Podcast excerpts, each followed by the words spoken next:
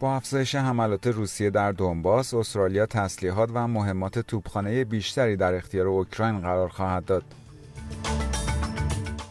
64 سازمان در نامه مشترک از احزاب سیاسی استرالیا و کاندیداهای آنها خواستند تا برای کاهش فقر اقدامات بیشتری انجام دهند.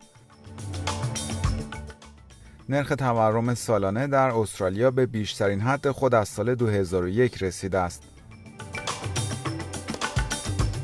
درود بر شما شنوندگان گرامی این پادکست خبری امروز چهارشنبه 27 آوریل 2022 رادیو SBS فارسی است که من مهدی قلیزاده اون رو تقدیم حضورتون می‌کنم. با افزایش حملات روسیه در دونباس، استرالیا تسلیحات و مهمات توپخانه بیشتری در اختیار اوکراین قرار خواهد داد. ارزش این کمک های نظامی جدید بیش از 26 میلیون دلار خواهد بود.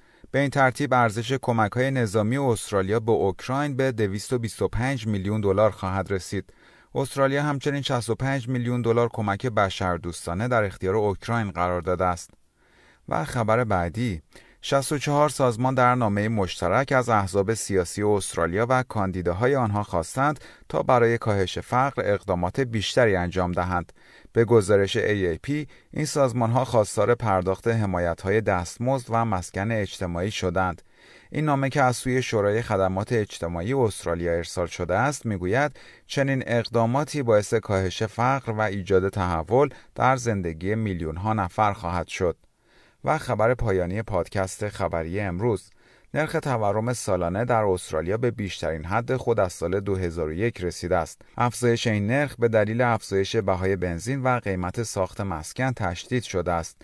شاخص قیمت مصرف کننده در سه ماهه منتهی به مارس امسال دو یک دهم درصد افزایش داشته است و نرخ تورم سالانه به پنج و یک دهم درصد رسیده است. همین شرایط ممکن است باعث شود تا بانک مرکزی استرالیا RBA در نشست روز سهشنبه خود نرخ بهره بانکی که در حال حاضر در پایین ترین سطح تاریخی خود یعنی یک دهم درصد قرار دارد را افزایش دهد.